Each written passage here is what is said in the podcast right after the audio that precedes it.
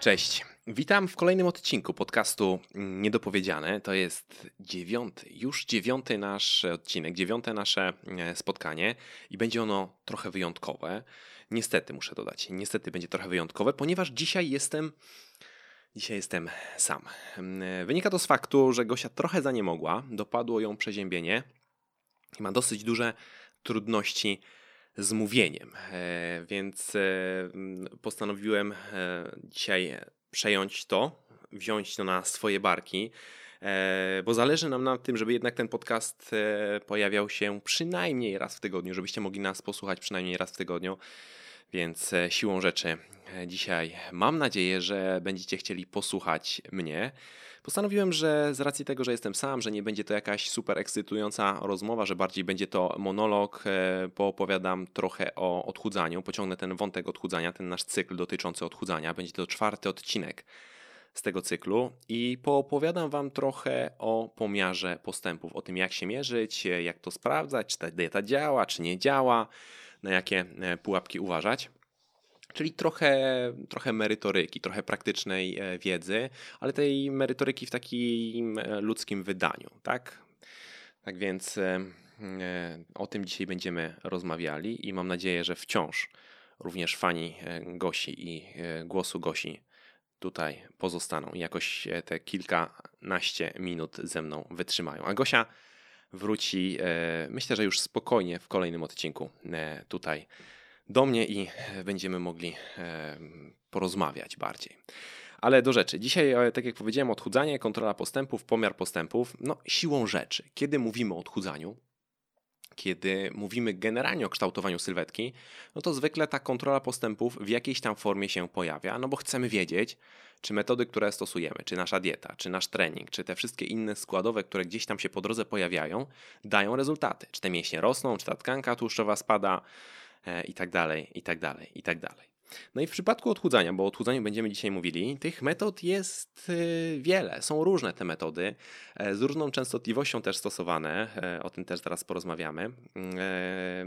I warto byłoby na sam początek całkowicie jako wstęp podkreślić fakt, że mm, utrata masy ciała w trakcie procesu odchudzania nie ma charakteru liniowego.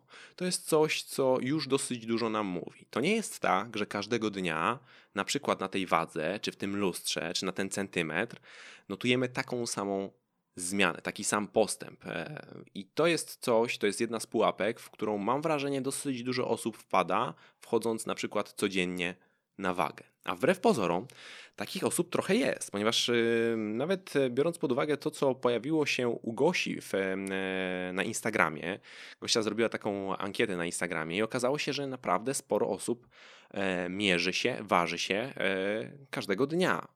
I tutaj od razu przestrzegam, zaraz o tej częstotliwości trochę jeszcze poopowiadam, ale przestrzegam, że takie wchodzenie każdego dnia na wagę z nadzieją na to, że będzie tam mniej, tyle samo mniej, E, każdego dnia jest e, nieporozumieniem. I to jest też coś, co może generalnie powodować no, takie trochę zniechęcenie, no bo nie widzę postępów, nie widzę rezultatów, czasem nawet frustrację.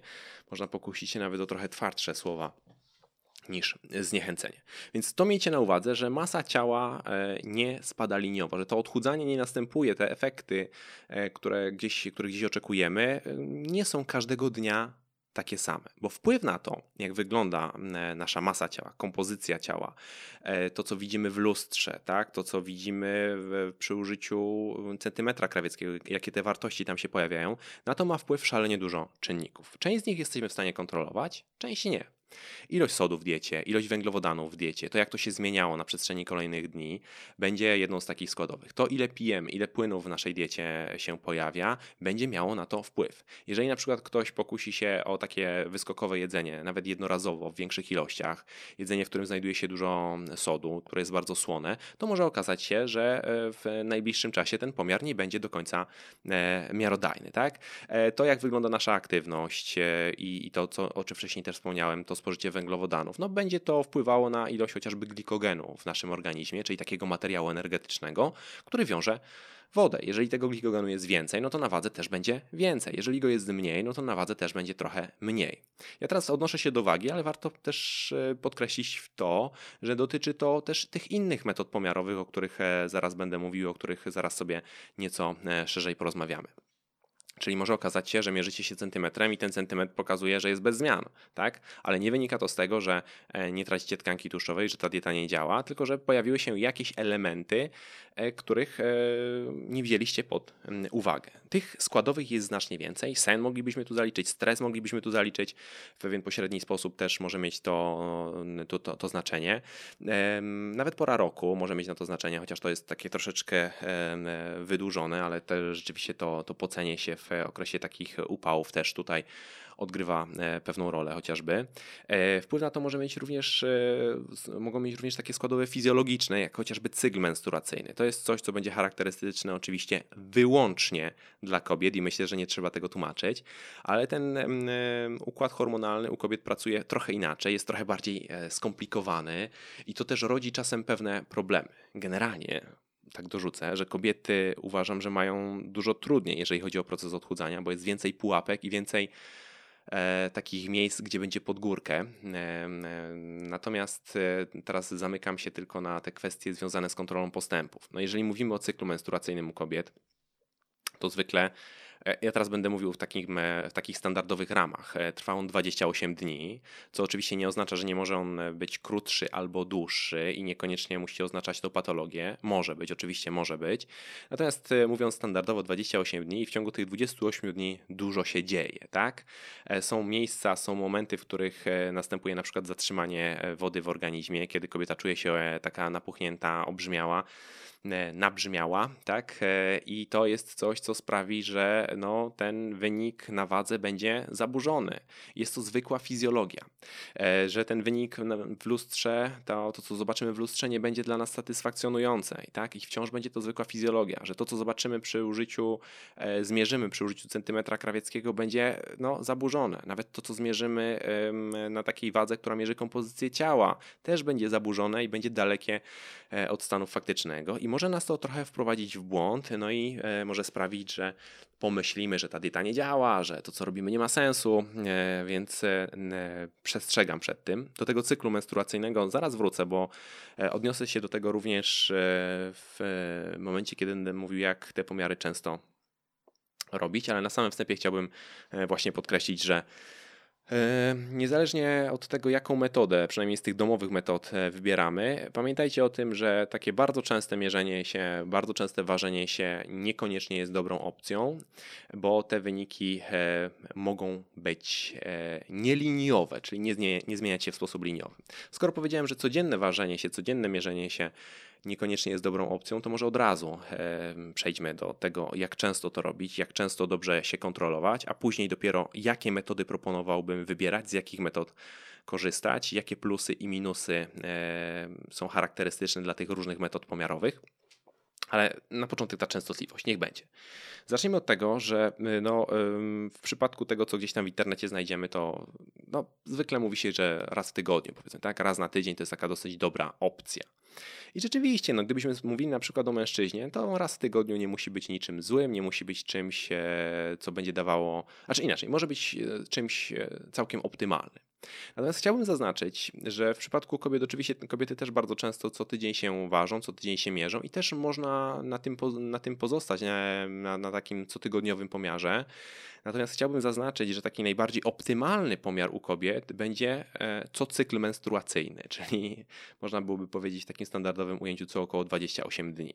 Wynika to właśnie z tego, o czym wcześniej powiedziałem. Może okazać się na przykład, że kobieta gdzieś tam e, zważy się, zmierzy się, e, a później następny pomiar gdzieś tam odbywa się pod koniec fazy lutealnej, kiedy następuje to zatrzymanie wody w organizmie. Takich miejsc w trakcie cyklu menstruacyjnego jest więcej. Przed owulacją też może mieć to miejsce. Ale mamy powiedzmy kobietę, która zważyła się pod koniec fazy lutealnej i widzi, że na wadze jest więcej, e, widzi na lustro, że jest więcej, centymetry pokazują więcej, e, a przy okazji e, pogorszył się stan cery, włosy nie wyglądają tak, jak by chciała, ma huśtawkę nastrojów, absolutnie w żadnym wypadku nie jest gotowa na to, żeby zobaczyć na wadze więcej. Dodatkowo ma chęć na słodycze, nie może pohamować tej chęci i widok tych dodatkowych kilogramów wtedy na wadze, czy tego, co, tego odbicia lustrzanego, może być bardzo, bardzo niebezpieczny dla niej i dla otoczenia. Także zaznaczam to, e, że sam cykl menstruacyjny tutaj e, będzie odgrywał istotną rolę i ten pomiar u kobiet co 28 dni e, w przypadku takim standardowym, wrzucam w trochę, trochę to w taki szablon, jest najbardziej optymalny, co nie oznacza, że kobiety nie będą ważyły się, mierzyły się częściej.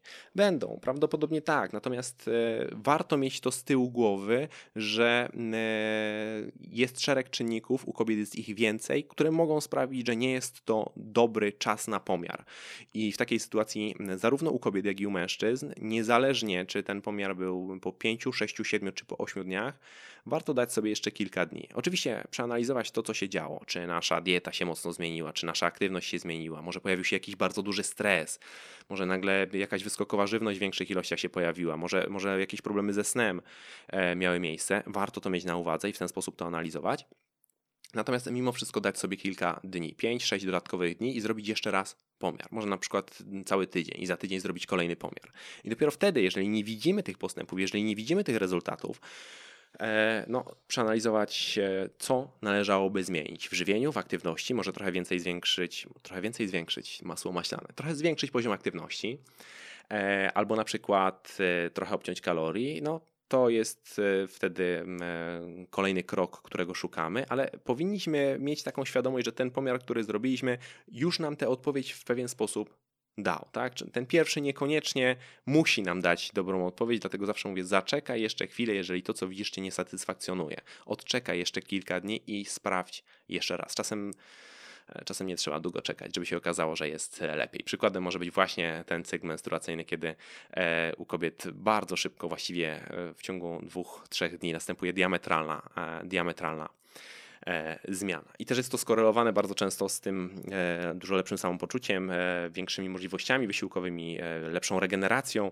i nagle wszystko zaczyna się odmieniać. Kobieta ma motywację do tego, żeby dalej gdzieś tam trenować, żeby dalej dbać o dietę, żeby dalej się odchudzać, tak?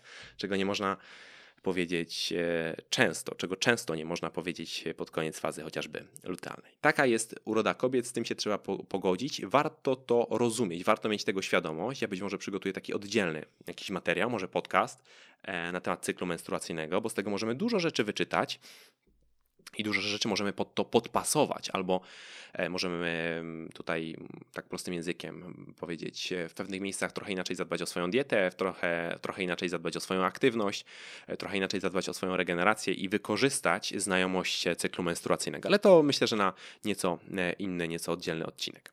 Więc mamy już taką pewną odpowiedź, co około 7 dni będzie ok. Tak? U większości osób będzie ok, u kobiet trzeba mieć w głowie to, że no, E, pomiar może być, ale e, zastanów się, gdzie jesteś z cyklem menstruacyjnym. O. E, no i czego powinniśmy się spodziewać, bo to też myślę, że jest fajna, fajna rzecz. Czego powinniśmy się spodziewać, jeżeli chodzi o te postępy, tak? Odniosę się w tym momencie do utraty masy ciała, tak? Do kilogramów, czyli do pomiaru przy użyciu wagi. A zaraz przejdę do innych metod pomiarowych. Co powinno się zmienić w ciągu tego tygodnia? Ile tych kilogramów mniej powinno być? To jest dosyć częste może pytanie, e, chociaż czy ja wiem, czy takie częste. E, dosyć dużo informacji na ten temat znajdziemy w internecie. Kiedy tak skorzystamy z wyszukiwarki internetowej na przykład e, i takie pytanie zadamy, no to zwykle uzyskamy odpowiedź 70 kg tygodniowo, albo kilogram tygodniowo, albo pół kilograma tygodniowo. I pojawia się pytanie, na jakiej podstawie takie wnioski zostały wysunięte. Bo jeżeli zrobimy krok do tyłu i spojrzymy na to nieco szerzej, no to pojawia się inne pytanie. Czy jeżeli mamy kobietę, która waży 50 50 kg i mamy faceta, który waży 120 kg, to i w przypadku tej kobiety, i w przypadku tego mężczyzny te pół kilograma, czy, ten, czy to 70 kg będzie prawidłową odpowiedzią. No i tu już się zapala taka e, żółta lampka i e, logicznie myśląc, odpowiedź brzmi prawdopodobnie nie.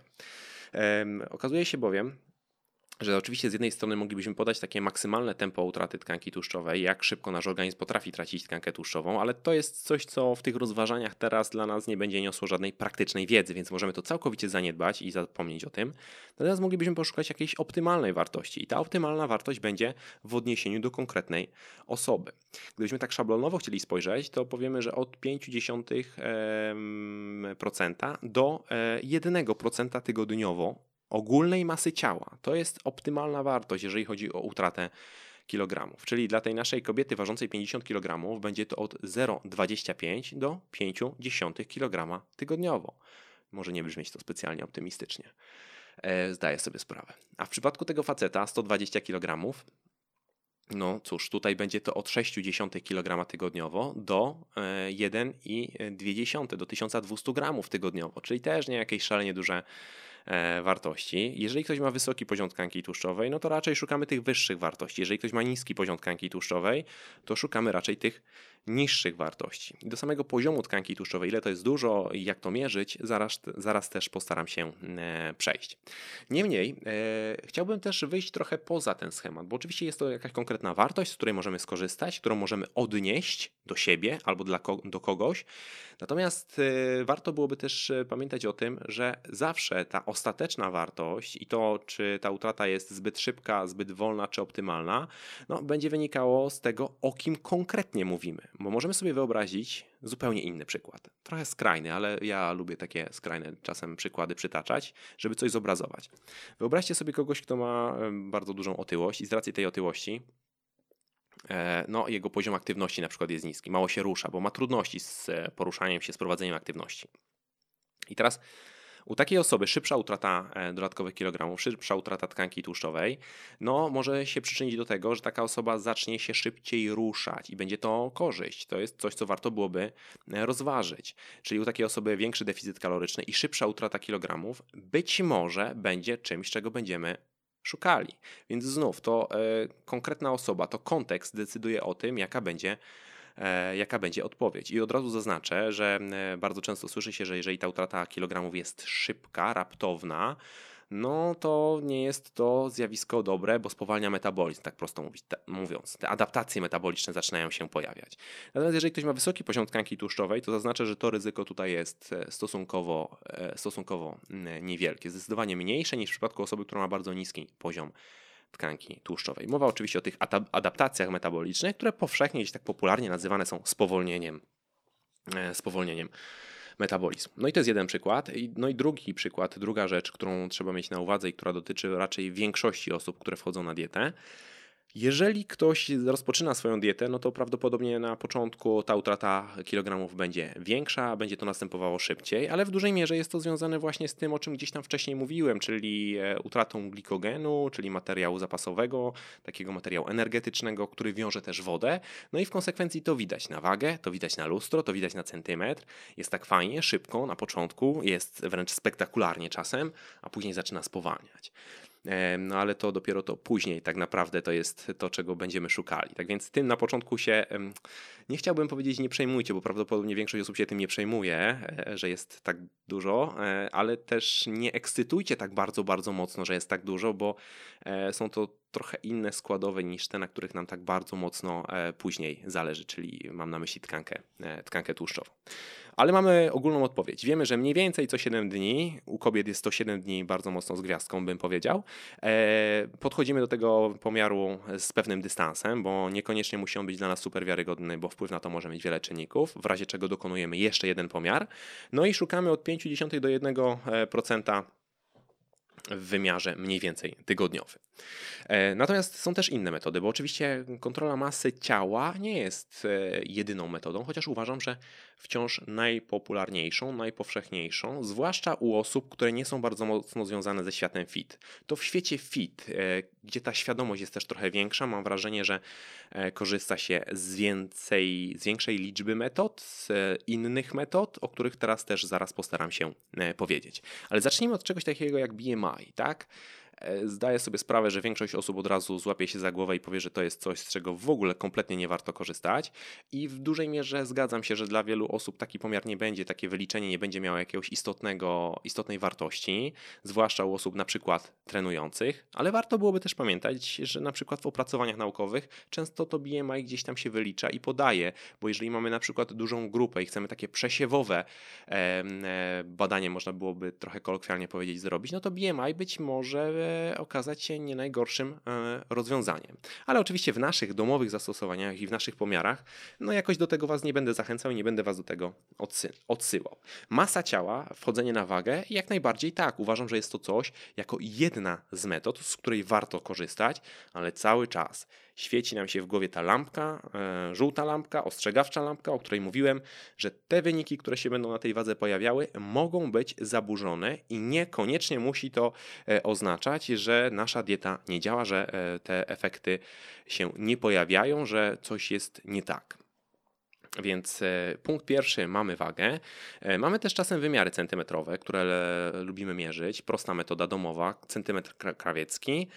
E, pomierzę się tu i ówdzie, no i widzę, czy te wymiary się zmieniły, czy nie. I to jest metoda, do której również Was gorąco zachęcam. Jest to taka matematyczna metoda, bo możemy ją wpisać w jakąś tam tabelkę i sprawdzić, co się zmieniło.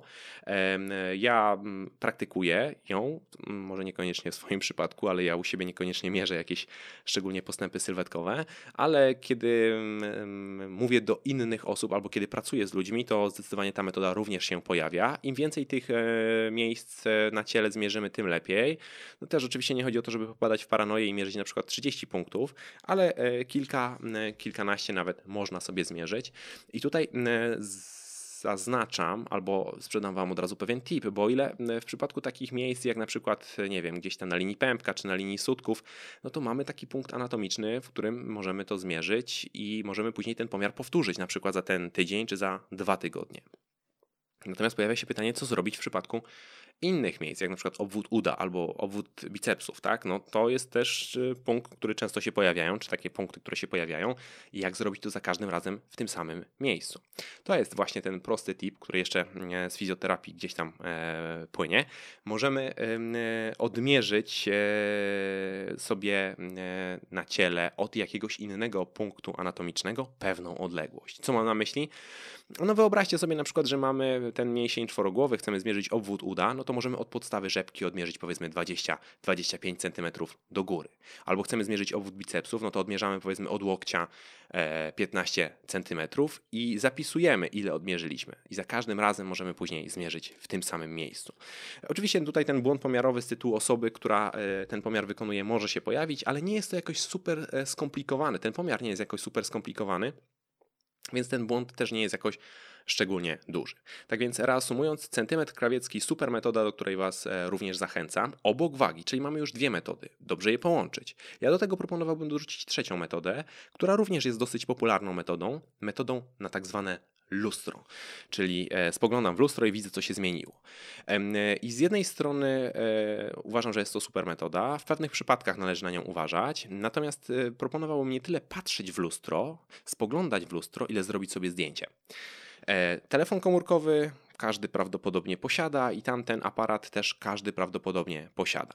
E, rano po przebudzeniu, e, przed posiłkiem stajemy w bieliźnie, czy też bez, jak już ktoś preferuje, wedle uznania, przed lustrem cykamy fotę. Co z nią dalej zrobicie? Też zależy to od Was. Możecie puścić prosto w media społecznościowe, możecie zachować dla siebie, ale zachowanie dla siebie dodatkowa, to znaczy posiadanie tej foty nieustannie, czy możliwość dotarcia do tej foty jest ważna. Już tłumaczę dlaczego. Ja to lubię tłumaczyć na przykładzie e, ludzi, którym rodzi się dziecko. Nie wiem, czy jest to super trafne, ale obrazowe dość. Więc wyobraźcie sobie, że waszym znajomym urodziło się dziecko. I teraz e, to dziecko dorasta, a wy odwiedzacie tych znajomych e, co miesiąc. Co mówicie co miesiąc? Jezus Maria, ale ono urosło, ty rośnie jak na drożdżach. No to dziecko to rzeczywiście z dnia na dzień widać. Tak mówimy oczywiście, nie?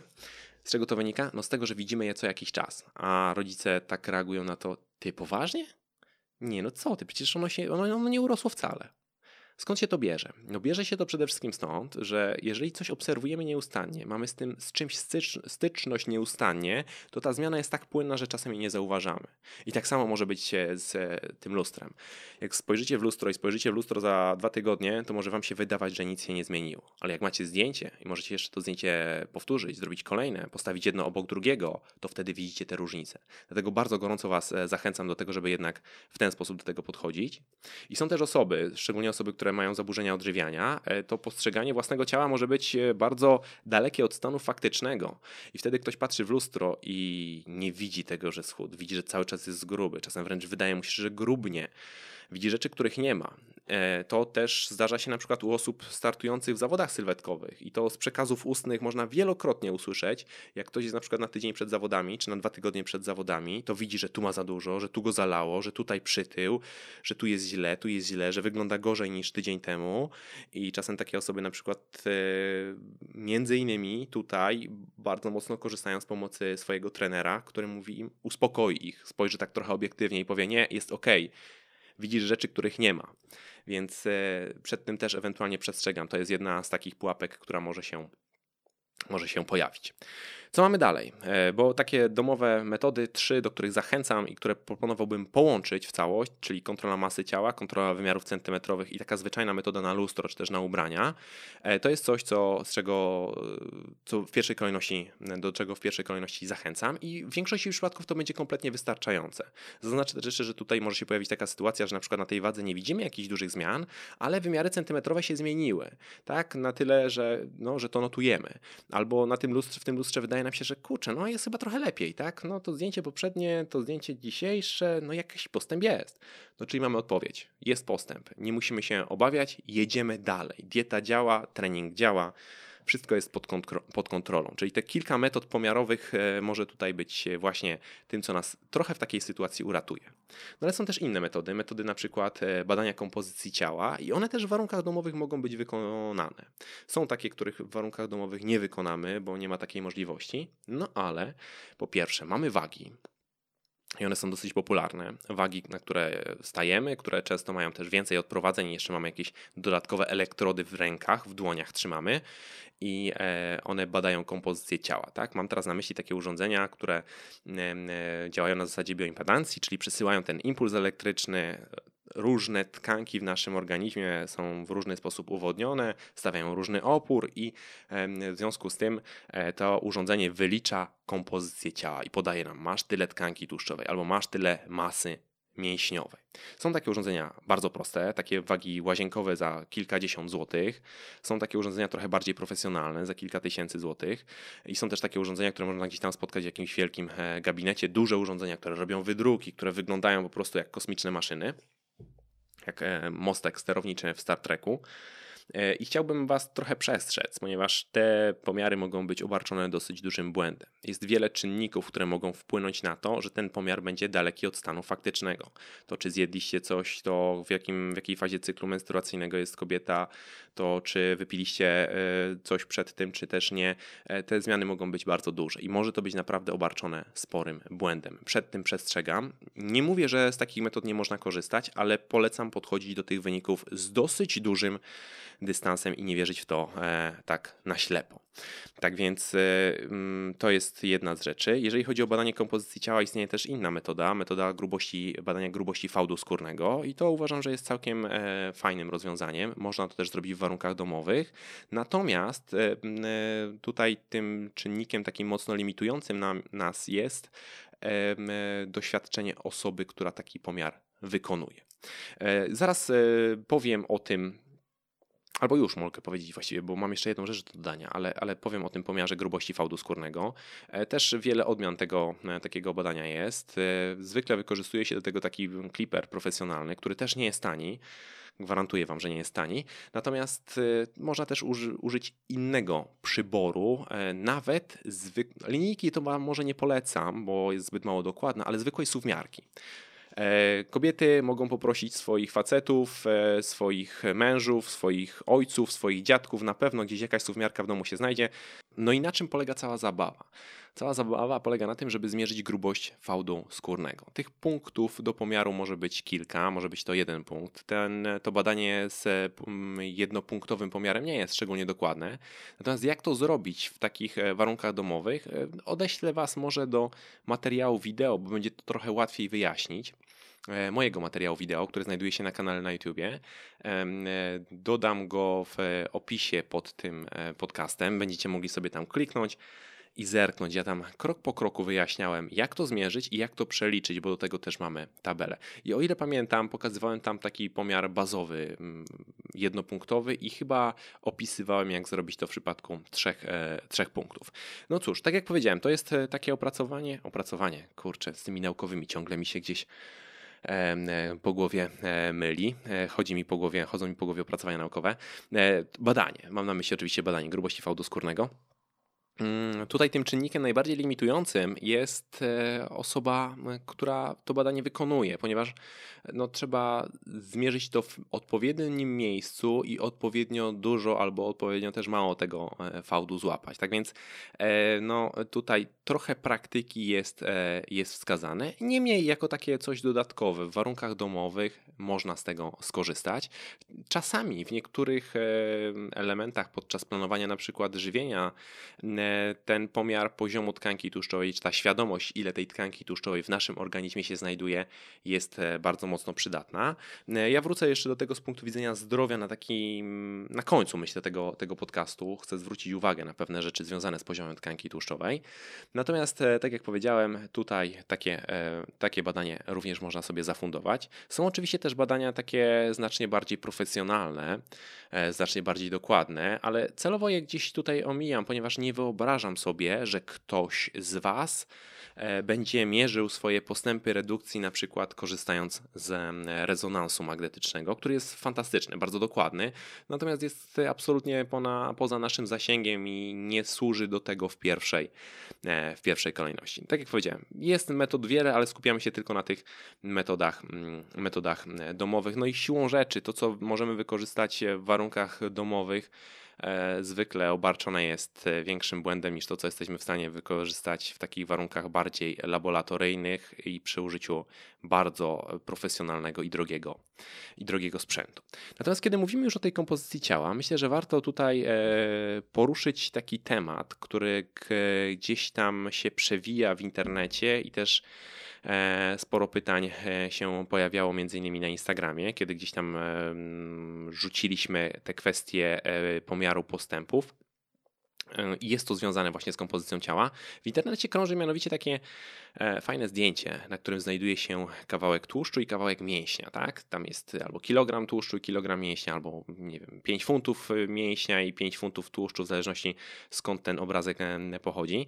I to jest takie, taka składowa, która ma nam pokazać, ile w naszym ciele zajmuje kilogram jednego i ile w naszym ciele zajmuje kilogram drugiego. I to też sprawia, że czasem z uwagi na tę objętość, którą widzimy na tym, na tym zdjęciu, na tym obrazku, dochodzimy do wniosku, że te pomiary na wadze to w ogóle nie mają sensu, że to w ogóle, jeżeli to odniesiemy do, do pomiarów na lustro, to jest w ogóle e, kompletne, kompletne e, nieporozumienie. Ja tak e, chciałbym się do tego odnieść, ponieważ ten obrazek, te obrazki, które często się tam widzi, są bardzo dalekie od prawdy. Jeżeli spojrzelibyśmy na gęstość mięśni i gęstość tłuszczu, to okaże się, że te różnice między jednym a drugim wcale nie są takie duże, wręcz są niewielkie. No i ostatecznie co chcę przez to powiedzieć? Chcę przez to powiedzieć, że te obrazki powinny wyglądać trochę inaczej. Ta różnica między jednym a drugim będzie, ale ta różnica nie będzie mm, pięciokrotna, jak to często tam jest pokazywane, tylko na poziomie około 15%.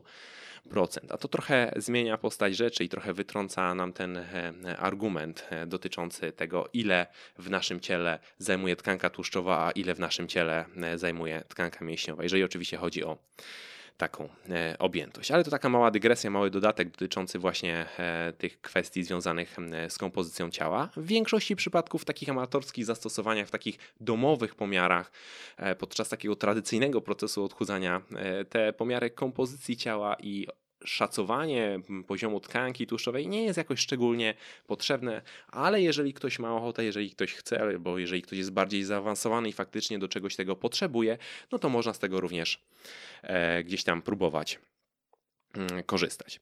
E, I mamy podsumowane podstawowe metody, mamy mm, już wiedzę na ten temat mm, całkiem sporą. Wiemy już, że ta masa ciała może się też zmieniać w sposób e, niezależny od nas, że te pomiary mogą być, e, mogą podlegać pewnym fluktuacjom i warto to mieć, to mieć na uwadze. Wiemy, jak często się mierzyć, wiemy, jak często się ważyć. I myślę, że na sam koniec warto byłoby też pokazać trochę drugą stronę, albo też powiedzieć co nieco o drugiej stronie stronie, a mam tutaj na myśli zbyt e, radykalną utratę kilogramów, zbyt radykalną utratę tkanki tłuszczowej. Okazuje się bowiem, i trzeba też o tym pamiętać, że bardzo niski poziom tkanki tłuszczowej może stwarzać pewne problemy dla naszego zdrowia. O ile w przypadku mężczyzn to zagrożenie nie jest jakoś szalenie duże, no bo tam może dojść do katabolizmu mięśniowego, może dojść do spadku libido, do e, spadku poziomu energii, ktoś może się gorzej czuć, to w przypadku kobiet to ryzyko jest znacznie większe. I po raz kolejny wracam do tego, o czym wcześniej mówiłem, czyli cykl menstruacyjny. To jest to, co odróżnia bardzo mocno kobiety od mężczyzn. I tutaj e, kobiecy organizm jest znacznie bardziej delikatny i znacznie bardziej wrażliwy na e, tego rodzaju e, gwałtowne, mocne, ostre traktowanie. I ten niski poziom tkanki tłuszczowej rzeczywiście może powodować zaburzenia cyklu menstruacyjnego, może doprowadzać do braku miesiączki typu funkcjonalnego, albo inaczej, niski poziom tkanki tłuszczowej jest jedną z takich składowych, jednym z czynników ryzyka. E, może to powodować problemy z układem sercowo-naczyniowym, problemy z mineralizacją kości, problemy z płodnością. Tak więc trochę przestrzegam przed takimi próbami schodzenia do bardzo niskich poziomów tkanki tłuszczowej i w szczególności utrzymywania tego przez długo. No i oczywiście tutaj rodzi się to pytanie, ile to jest e, mało, jaki to jest, co oznacza niski poziom tkanki tłuszczowej.